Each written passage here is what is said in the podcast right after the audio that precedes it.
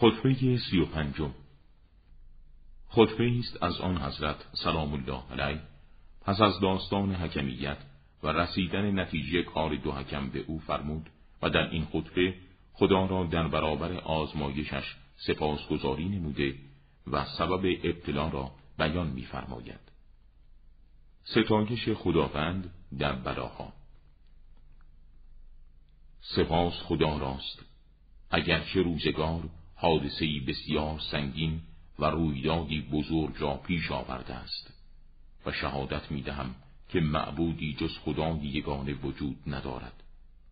او بی شریک است و خدایی با او نیست و شهادت می دهم که محمد صلی الله علیه و آله و سلم بنده و فرستاده اوست. درود خدا بر او و اولاد او باد. سبب آشوب پس از سپاس و ستایش خداوندی بدانید که نافرمانی و سرپیچی از نصیحت ناسه مهربان و عالم تجربه دیده موجب حسرت می شود و پشیمانی به دنبال می آورد. من دستور خود را درباره حکمیت به شما داده و نظریه خود را صاف و روشن برای شما گفته بودم.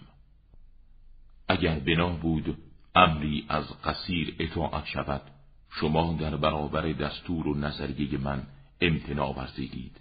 مانند امتناع مخالفان ستمکار و ترد کنندگان حقیقت و گنهکاران. تا جایی که انسان خیرخواه درباره خیرخواهی خود به تردید افتاد و آتکسن از بیرون آوردن شراره امتناع ورزید.